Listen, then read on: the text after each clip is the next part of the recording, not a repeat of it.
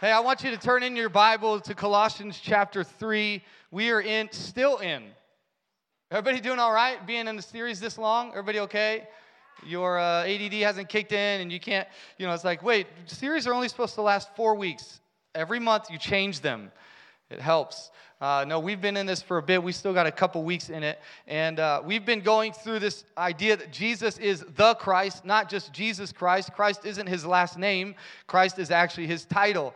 And we've been trying to answer this question uh, that Jesus asked of his disciples, which was, Hey, who do people say that I am? And who do you say that I am? Two questions that have to be answered. We typically in church life or just in our own study focus on the second question where Peter says, Well, you're Jesus the Christ, the Son of the living God. The problem is that that, that question was framed by the first question, which was, Who do people say that I am?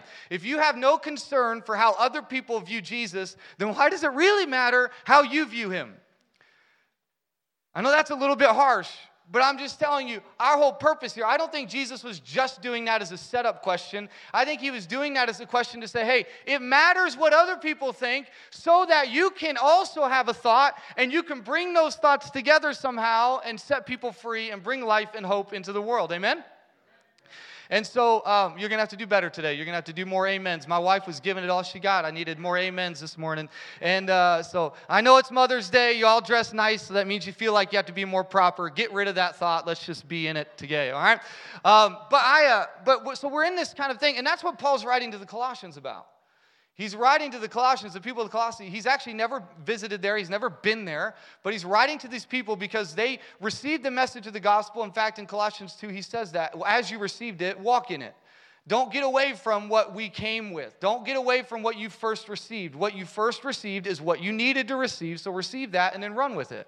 How many of you know we make a decision about Christ, or really any decision? We make a big decision because of a particular reason. We have a sense of calling about it, or a sense of, of just meaning to it, or, or there's a good reason for it. And then as we walk it out, we just keep adding new thoughts and new ideas and new expectations and new things to it. And we begin to convolute the whole reason we did it in the first place. Anybody know what I'm talking about? You start to second guess yourself. You start to feel bad about yourself, or maybe other people are making you feel crazy. And, and look, look, sometimes somebody needs to come alongside you and go, Don't do that. But, uh, but in, in, in, general, we tend to do that. And that's what these people are dealing with. These people are trying to figure out. They received Christ, but they're in a culture and in a city that is trying to add on different things. So you see phrases like the moon festival or Sabbath or the, all these traditions and all these expectations that are beginning to mess with their genuine faith. And so Paul goes off in the first chapter talking about the supremacy of Christ and the sufficiency of Christ. And he goes through all these different things. In fact, it takes him all the way into Colossians 3. Now, he wouldn't have broken it into chapters, so let's just go with like page three of his letter. It took him all the way to that point to even begin to reference their behavior and how they should live. The first two and a half chapters is all about who Jesus is because behavior is never the primary goal of Christ. The primary goal of Jesus is that you know him, and because you know him, you begin to change change. And when we flip those, we get frustrated, discouraged, depressed, angry, and we start calling people hypocrites, right? Uh, because we've flipped the purpose and we've made the main thing uh, a minor thing. But the main thing is Jesus, the Christ, the anointed one who came to save and set free and bring life and hope and purpose. And so last week we talked through a few different things out of Colossians 3. We're going to hang there a bit more uh, today and uh, we'll, we'll, continue. We're going to do a couple more weeks. And th- the reason is, is because our vision, our hope is that we'd see Jesus on every street and every heart. And, and so, what we have to do first is see Jesus. Um, before we do any of the other things, we have to make sure we see Jesus as he is. Because if we mess that up and we start telling people about a Jesus that doesn't exist, or a Jesus that is mean, or a Jesus that is condemning, or a Jesus that isn't powerful, then we will not give our city anything to grab hold to and grab hold of. Amen? And so, we want to see Jesus first. And I feel like we've experienced some of that this morning, just the healing. And I, I just believe as Mayor prayed that, we, that there were some people who really kind of let some things go and moved into a place of healing. And I've been praying that as we were, as we were uh, worshiping this morning. And uh, I just believe our church is going to bring that into every street and every heart. Amen? And so let's read in Colossians chapter 3. I'm going to go back a few verses especially for some of you guys who weren't here last week, because I'm sure you had some really important things to do.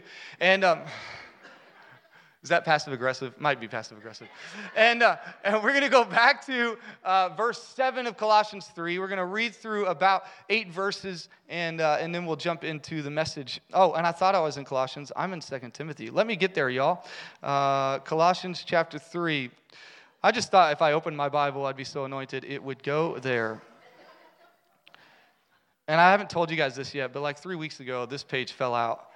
And it's the page I've been in for like three weeks and I've been awkwardly trying to keep it in my Bible while preaching. And y'all haven't noticed, so props to me. All right. Colossians chapter 3, verse 7. Welcome to C3, y'all. This is us. This is what you're going to get. You used to do these things. Everybody say, used to to do these things when your life was still part of this world. Now, remember, we talked about this last week, and I think it's important to repeat it. So many of us start with that verse rather than the verses that preceded it. The verses that preceded it said, Because you are risen with Christ, because you are in Christ Jesus, and the old things have passed away, so now you live this new life and you can do away with those things. I've heard so many people mention the quote that we referenced last week, which was, Those who are at peace with God have no problem mortifying sin. Those who uh, feel like they still have to earn peace are just struggling to mortify sin. And mortify, I know that's a word you use a lot, uh, is to put to death because that's the language Paul uses. But he's not saying this, do it of your own strength. In fact, Romans, the same author of Romans, says that, hey, hey, listen, the, the Spirit of God who's in you is the one who does this work for you. So the whole purpose is that I would know him, and in knowing Christ, I would have the Holy Spirit in me, and he through me would begin to do these things. So I don't produce fruit on my own, I produce fruit out of relationship with him because those things, production and multiplication, only happen through intimacy. And so there's this, there's this thing that happens here. When I get to know Jesus, those things are much easier to move away from. When I know where my real life is, I can get rid of my fake one right? And so I, I, that's, that's kind of where we are, the location of your life. Locate yourself in Christ Jesus and watch these other things begin to do away with. All right. So put to death this. Oh, wait, nope, here you go. You used to do these things when your life was still part of this world, but now is the time to get rid of. But now, everybody say now. now. That is not future, that is present. Now is the time to get rid of anger, rage, malicious behavior, slander, and dirty language. Some of you are going to tell your kids that today. Get rid of anger, rage, malicious behavior, slander, gossip. That's probably one of the biggest things I think in our culture is the culture of gossip, a culture of just talking about people. Gossip and dirty language. Don't lie to each other. Man, I wish I didn't have to read that, right? Don't lie to each other. For you have stripped off your old sinful nature and all its wicked deeds. Put on your new nature and be renewed as you learn to know your Creator and become like Him. Give yourself some grace to learn to know. Give yourself some grace and time to learn to know your Creator.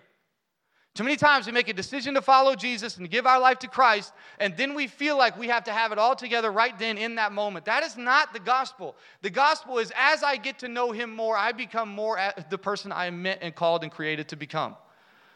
So learn to know him as you put on this new nature, learn to know him and become more like the one who created you. In this new life, there's that location word, in.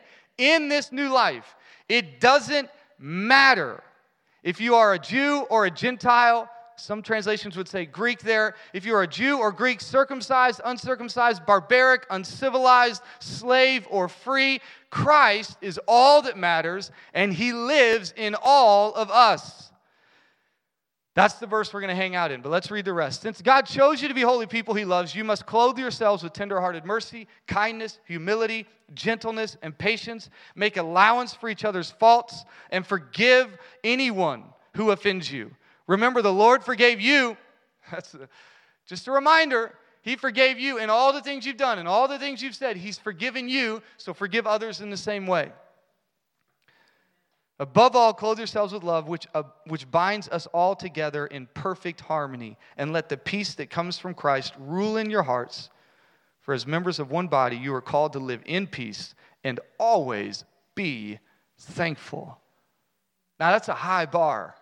Everything he just said, like, just took it up a notch, right? And I do think there's a discipline and a commitment and an intentionality about those things. But it is not in the context of earning anything. It is in the context of those things cannot condemn you, but they can hold you back. And you need to walk free of those things because Christ has called you to something greater, better, and different. Let's not be as everyone else. Let's put on a new nature so you can walk in these things. Let's pray. Lord, I thank you so much for today. God, I pray that as we walk into this, as we get into your word, as we read the living, active word of God, and as we hear it, the Holy Spirit, you would speak to our hearts, that you would secure some things in our lives, and you'd produce some things in our world that really do radically change our life. Lord, I pray you get rid of all the things that I say that I shouldn't have said. Um, God, I pray we remember the things that matter most. And Lord, I pray that people are sensitive to hear what you want to speak specifically to them, not my words, but your words to them. I pray they would run with it and live in it. In Jesus' name, amen. I'm about to talk about a word that in Texas, especially right now, is kind of almost like a mean word to talk about. Um, but it just made sense when I got into uh, this verse that, that, that does not matter about Jew or Greek or civilized, uncivilized. Yes, I skipped over a part. And, uh, and I, I, it doesn't matter, all those things. And, and this, the word is, is, uh, is, is, is snow. It's painful, right? I don't know if you've ever been in a, in, in a, a snowfall in Texas. Most of you probably have not. Uh, but anytime during the winter when Mare sees a snowflake, a snowflake, not snow, but a snowflake, uh, or even a semblance of a snowflake. It might be something falling off our tree that just looks a little bit like it, and it's cold outside, so why not? Um, she yells at the top of her lungs, It's snowing! Now, I've lived here my whole life, so have you, but I've lived here my whole life, and I understand that that probably doesn't mean a whole lot. Like, if I go out to my window and look out, one, I'm gonna have to strain really hard to see it. Two, I know that in three hours I'm gonna be severely disappointed if I get my hopes up and think that somehow that snow is still going to be there. Anybody know what I'm talking about? Like you've just given up on the idea that there could ever be snow. Like I go, babe, just come back to me in six hours when there's actually still snow on the ground, and then we can talk. And maybe, uh, maybe you've ever heard this. Maybe growing up as a kid, maybe in class, you've heard the term, um, you know, no snowflake, or heard the phrase, no snowflake is the same. And then we segue that into, and you're a precious little snowflake. Anybody know what I'm talking about? Anybody look in the mirror every morning and go, I am a snowflake. There is no one like me in all the world. And I am cold and rigid to everyone. Yeah, I'm sure. You know, I don't know if it's actually proven that there really is no like exact snowflake. I'm not even sure that's scientifically true, but but but it's a great thing to say, and it's really helpful when you're frustrated, you know, with what life is doing to you, um, because you're a precious snowflake. And uh, but here's the thing I've discovered uh, living in Texas: when you see one single snowflake, is that it isn't a snowfall until snowflakes get together. Like we love to talk about, man, I'm a little, I'm a snowflake, I'm precious, I'm unique, I'm different, and I'm not saying any of those things are untrue. I'm just telling you that until you connect those things to other people, it doesn't make a difference to anybody except for the one person who stands in the living room going, I think, I think I see one. I think I see one. It's a snowflake. But my kids don't get to skip school. Uh, I don't get to go sledding. I don't get to do any of those things until several snowflakes get together and make it a snowfall.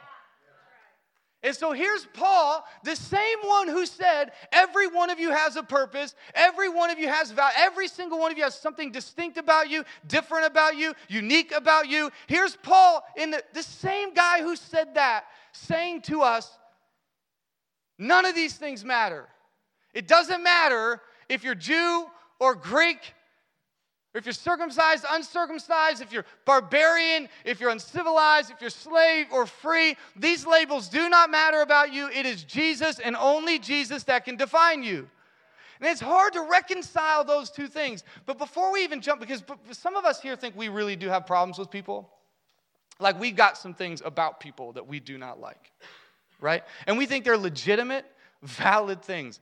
I was reading about this verse, this Colossians 3, and I wanted to read to you a description of the relationships between Jews and Greeks, just to set the table. When Paul says these things do not matter, all that matters is Christ Jesus, y'all should live in harmony. I just want you to know who he's talking to. So I've got a quote for you that I'm going to read, and uh, it's, it's not actually very short because I think it really packs a punch. The Jew and the Greek had nothing to do with each other. That's a that's a good start, right? The world of the New Testament, as our day, uh, was full of divisions between people. The Greek looked down on slaves and barbarians and Scythian. The Greek was the aristocrat of the Roman world and lauded it over anyone who was not Greek in his culture.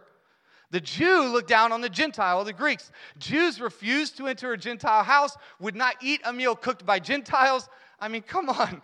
How would you do fast food? When Jews returned to Israel, they showed their disdain by shaking off the dust from their clothes and sandals. Could you imagine? If you want to really make someone upset and prove a point, walk out of their house and go, Could I have a towel, please? What for? I just need to like brush off a little bit. I just need to like get some things off of me because I just I just went through your house and I need to I need to cleanse. Get to the end of the street, pull up at the stop sign, open the door. Man, I gotta get, get back in the car and go, okay, I'm good. The Pharisee would pray each morning, listen to this. The Pharisee would pray each morning, I thank thee, God, that I am a Jew, not one of those Gentiles, a man, not a woman, and a free man, not a slave. I don't know, I feel like it runs deep. Yet all these distinctions are removed in Christ. The gospel broke down every barrier so that Jew and Gentile became one in Christ Jesus. Now, here's the thing I, I know y'all clapping, it's good. But what neighborhood do you lock your doors in? What place do you not visit? Right? Whose house will you not go over to? Whose phone call will you not pick up? Which coworker do you intentionally avoid? Like Meredith said, go the long way, you know? Man, you got to cut through these people, but you are willing to deal with their chatter because you don't want to, uh, maybe I might have to end up talking to that person. How many labels or backgrounds or ethnicities or differences do we acknowledge before we acknowledge the very thing that should unite us, Christ Jesus? See, the problem with the gospel is not Jesus, the problem with the gospel is us. We look at Jew or Greek, we look at Texas or Oklahoma we look at Dallas Cowboys or Philadelphia Schmeagles. I don't even know. That's not even a real thing. That's not. I. And they won the Super Bowl. Like, what do I have to talk about? Anyways, we look at these things and we label people and we, we put them into little categories. And so, what we do, instead of loving people and locating ourselves, we love to love ourselves and locate people. We like to place them where they should be. We like to put them in their little boxes. We like to make sure it's their fault. When everything that happens to us is not our fault, it's our circumstance. Everything that happens to them is their fault. Their circumstances shouldn't matter. And we, we would much rather love ourselves and locate people than locate ourselves and love people well. But here's Paul, like the first thing he lists off, because Paul could have gone the easy route, like, you know, people who like this type of food and not that type of food, and people who like, you know, sunny days and rainy days, and, you know, he didn't do any of that. He goes at the heart of it and says, anyone who's a Jew, that don't matter. Anyone who's a Greek, that doesn't matter. Y'all are one in Christ Jesus, whether you like it or not. Boys, behave, right, moms? Get it together. Because in Christ, those things don't matter. Now, I understand. I, I, I know I've already kind of like, I've made you feel bad about being a snowflake. But I'm not telling you that, that your uniqueness is wrong. I'm saying that you have to put your uniqueness in the context of community so that it can become useful. If, if, we, if we just if we major on our differences, then we have elevated what makes us different above what makes us united. And so we can't enjoy diversity in our un- unity because we have elevated what makes us different. You're made to make a difference. I wholeheartedly believe that. I do believe you are a snowflake. But I truly believe that until you unite with other snowflakes, you will not make the difference God intended for you to make. And so, what he's saying here is he's not actually saying that your giftings or your calling or the dreams that he's put in your heart don't matter. He's saying your background, your ethnicity, your rituals, your past, your things that have defined you before, those no longer matter. What matter most is that you are in Christ Jesus, and in Christ Jesus, your differences actually bring about a unity that brings life and hope into the earth. Are you with me? And so many times, this is our, our hope for you in this church, our desire, my greatest desire for you, is that you would know and experience three primary things that you would know and experience Christ, that you would know and experience community, and that you would know and experience calling. Now, here's the problem more often than not, we do one of two things. Are you ready? As individuals, we jump from Christ to calling, and we skip community when community is the very thing that shapes the character that holds your calling up. How many of you know people who are called, but they are the worst people to be around? Like, you know it's in them, you see it, it's there. And you're like, but I don't want to go anywhere near it. The other thing is, we tend to go, uh, uh, and sometimes the church does this more than the individual, we tend to go Christ to community, and then we never go into our calling because we don't promote and empower each other enough. But all three should be present in your life. Man, He is the head. I'm joined to community. And in community, my calling actually becomes the very thing it is meant to be. So embrace your differences, 100%. Embrace them, just don't major on them. Don't make them the thing. Right? In fact, he talks about this, Paul talks about this in multiple situations. Uh, I want to read a couple primary places where he mentions this. Okay? The first one would be Romans chapter 12, verses 4 through 6. We're going to read this together. Just as our bodies have many parts, so here's that body reference. Just as our bodies have many parts and each part has a special function, you snowflakes, so it is with Christ's body. We are many parts of one body. And here, listen to this. This is what you're getting into when you give your life to Christ. And we all belong to each other. I don't know if I like all that. You know, I mean, I, we belong to each other. We are family. This is home. That means when someone's going through something, we don't go, well, your circumstances. No, no, no. We go, let's go get them out of it. When we're frustrated with something, we forgive quickly. Why? Because we belong to one another, and if we belong to one another, let's make sure at the very least it is peaceful, and we are thankful, and we are forgiving, and we are life giving, and we are speaking hope over people, and we are empathetic, and we understand. And then we're courageous enough not just to stand in our own calling, but courageous enough to go rescue people from the circumstances they find themselves in. In His grace, God has given us different gifts for doing certain things well. So if God has given you the ability to prophesy, speak out with as much faith as God has given you. So we belong to one another, right? But it's all because we joined with and are joined to Christ. He is the head of the body. That's the First Corinthians, thir- uh, not 13, sorry. That we are, we are joined to the body for a purpose. We, we are meant to play our part. Let me read another one. Colossians chapter 1. Here we are back to Colossians. All right, he starts with this. Christ is also the head of the church, which is his body. He is the beginning, supreme over all those who would rise from the dead. So he is first in everything. That means in every relationship. That means in every church service. That means in every dinner party. That means in every board meeting. That means in every any any relationship we have. The first thing we do is know Christ. That's the first. He is supreme. He is preeminent. He is first in everything. So, those are two good examples, positive examples of what it is to be different, eh, but to be connected to the head of the church, which is Christ. The last one, this is where it gets weird, and this is what happens when we forget who the head of the body is. I want you to go to Colossians chapter 2, verse 19. And they are not connected. Now, the preceding verse of this, and I should have actually given you all this one. The preceding verse is that these people are lording over you some weird uh, detrimental, destructive thought process. They're trying to get you to think a certain way and do things a certain way and mess certain things up, and they're giving you all this stuff. And the reason they're doing that, the reason they're adding false expectations or, or adding to the gospel is because they are not connected to Christ. The head of the body, for he holds the body together with its joints and ligaments, and it grows as God nourishes it. When we get di- disconnected from the head, when we get disconnected from Christ, we begin to cause more harm than good. Because we, we, we have lost what he originally came for, which was people. See, your calling is a, per, a person driven purpose. There, is, there, is, there are people in your calling.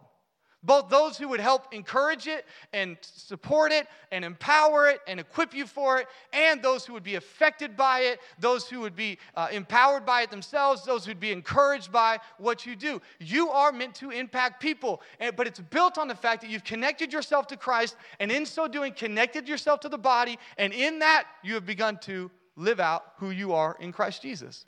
See, I think if we could get all three of those things lined up in our church and lined up in our churches and lined up in our city, then things would go much more smoothly. I think so much of our frustration comes out of our lack of ability to live within community, which I think is a big struggle of people, uh, or, or our question about our calling. And usually it's because we've, we, have we've, we've uh, minimized one of those three things. The primary thing is when we forget that Jesus also forgave us. When we forget that Jesus is the head of the body, He is the one who leads us and guides us. He, he, when he, he shows up in our world and is supreme, the Holy Spirit should lead us in producing fruit, love, joy, peace, patience, kindness, goodness, gentleness, self-control. Did I get it? I hope I got it. And you know, we, that's what we are. We're following Jesus. And we make it so much more complicated than that. I find that when I begin to pray over people, I find it really hard to stay mad at them. That's why I don't pray for people. Right?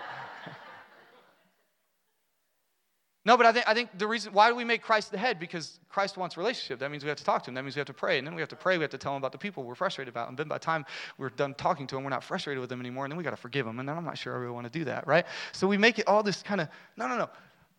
Make Jesus the head. Make him the center. Make him supreme and watch as things begin to happen. So, what happens here in this verse when, when Paul says it doesn't matter about Jew and Greek, he is not devaluing you. He is making sure you understand the differences that actually matter. See, Christ didn't give us different values, He gave us different gifts.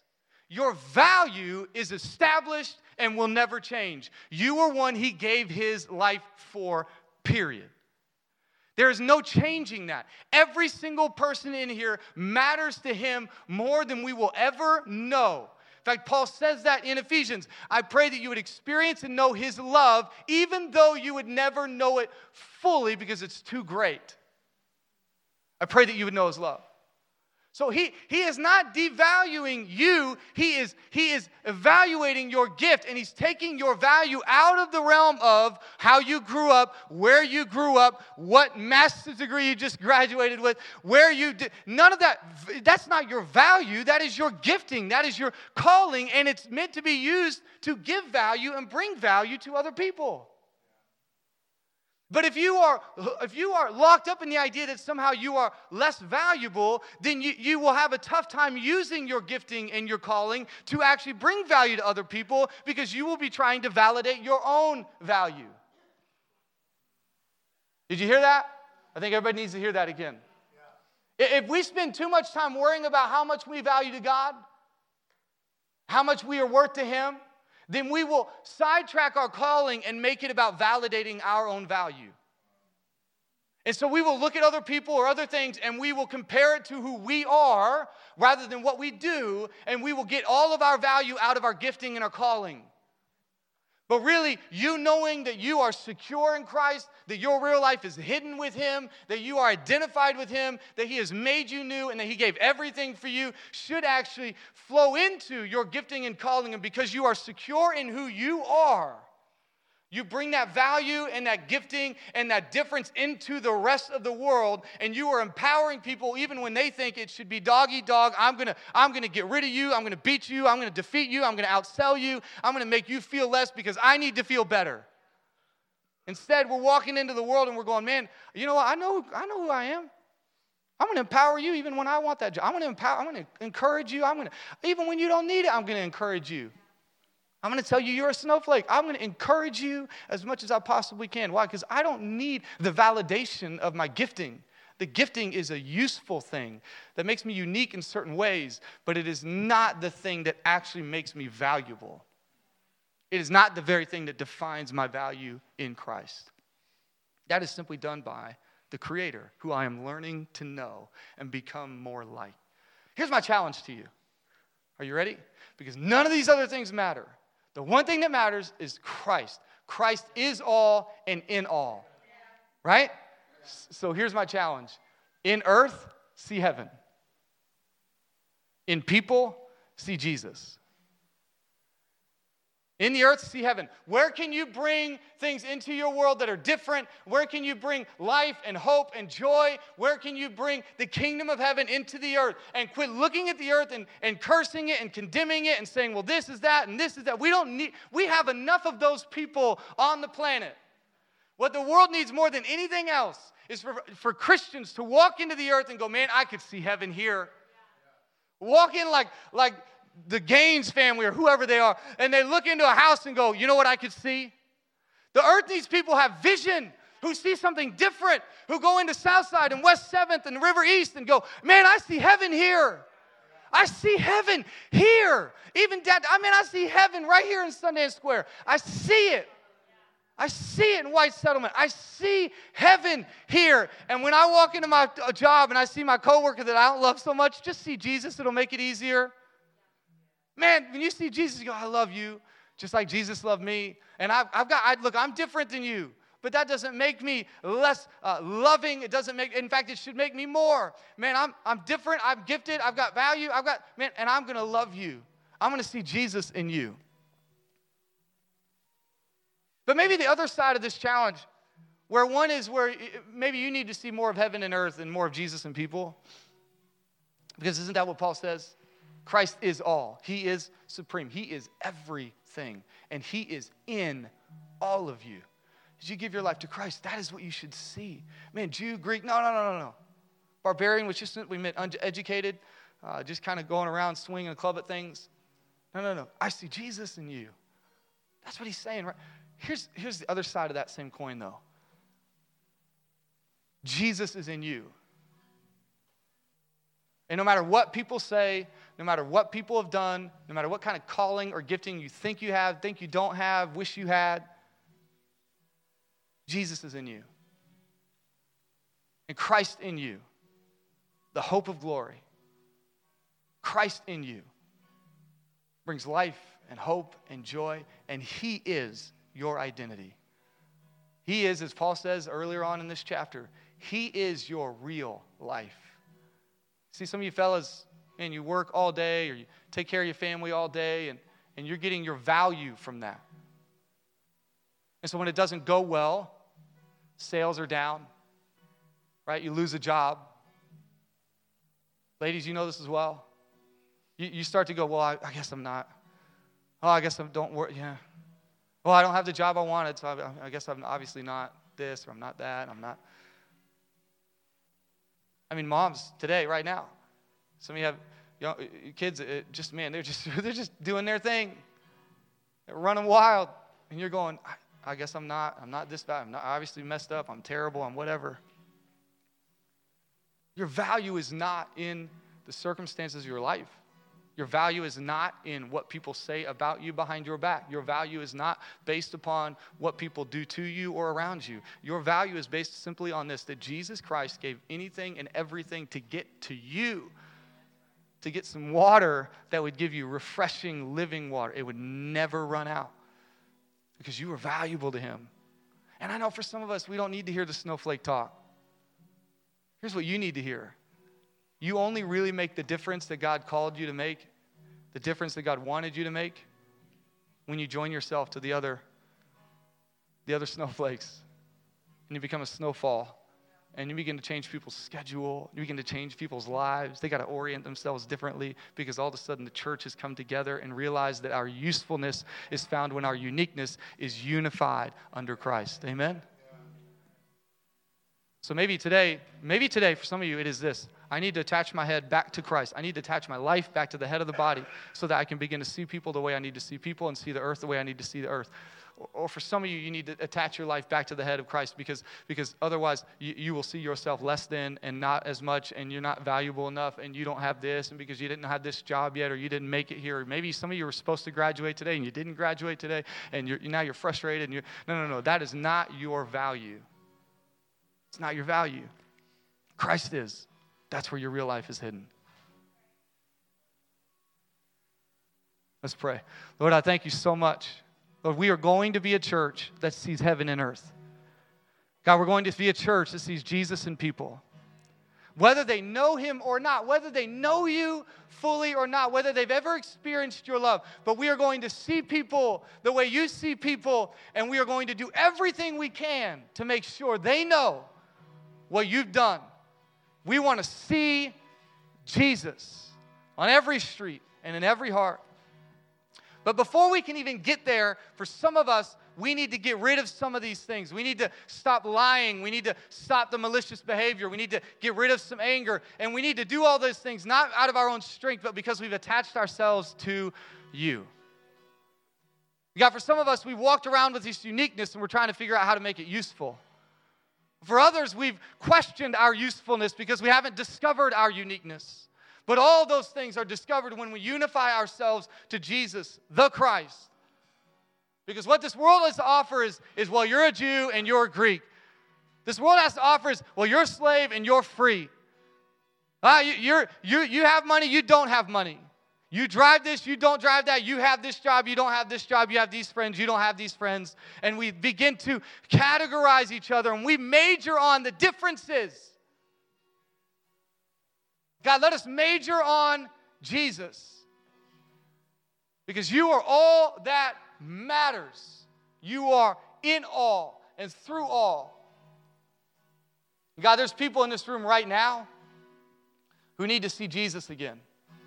Whether that means they need to see it in other people and they need to forgive and they need to let go and they need to move on and they need to begin to empower and encourage and equip people and love people and get connected back into the body of Christ.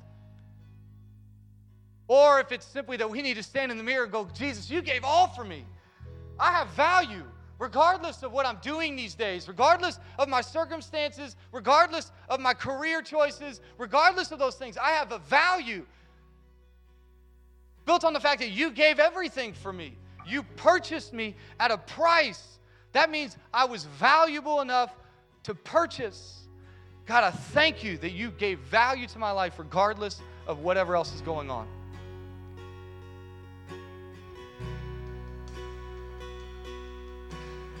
So if you're one of those two people, you're on one side of the coin and you're going, you know, I, I need to begin to see the uniqueness of people and I need to begin to love them the way Jesus loved them. I, I, I want to make sure that I've not disconnected myself from the head of the body so that I can love every part of the body, so that I can love every snowflake, I can love every person well. Or maybe the other side of that coin that says, you know what, I, I need to stop basing my value on the career I have and the money I've made and the things I drive and the people I know. I, I, my value is wrapped up in Jesus, and my real life is hidden with Him in Jesus' name. If, that, if you're either one of those, I'm going to ask in just one moment with your courage, your boldness, your trusting of God, I want to make sure we pray with you. So if that's you and you just want to pray that prayer and go, you know what, I'm, I'm going to surrender this to Jesus. I'm going to get connected to the head. I'm going to get connected to Him. I'm going to get connected to Jesus so that I can walk in the fullness of life He's called me to. I'm going to quit wrestling with my value, quit wrestling with my calling. Anybody here right now, just may take a little courage. Maybe you just came to be here. Maybe you just came to support a family member. Maybe you just came because your mom made you. But today was for you.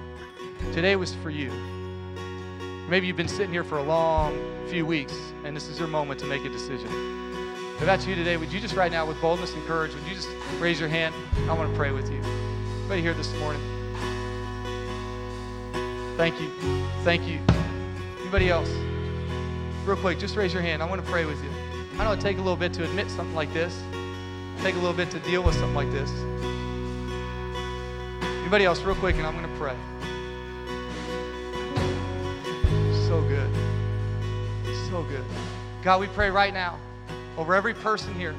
God, we pray for those two people who gave uh, who raised their hand. God, I pray that you'd begin to impart value into their life, even now, whichever side of that coin they were on. God, I pray that you would bring life and hope in them. God, I pray there'd be joy and peace and patience. God, I pray there'd be purpose. I pray there'd be hope. God, I pray that they would attach themselves to you. And in that, they would find themselves walking in a new life. And their uniqueness, which is built by you and given by you, would become even more useful because they are not basing their value on what they can do, but upon who they are with. And they are with you. And so now they are giving all of themselves to loving well, to serving well, to doing life well with others. In Jesus' name we pray. Thank you for it. Amen. Amen. Hey, as you stand up, would you give a round of applause for those who raised their hand? We're going to sing a song, right? Are we singing? No? Okay. You're going to come up.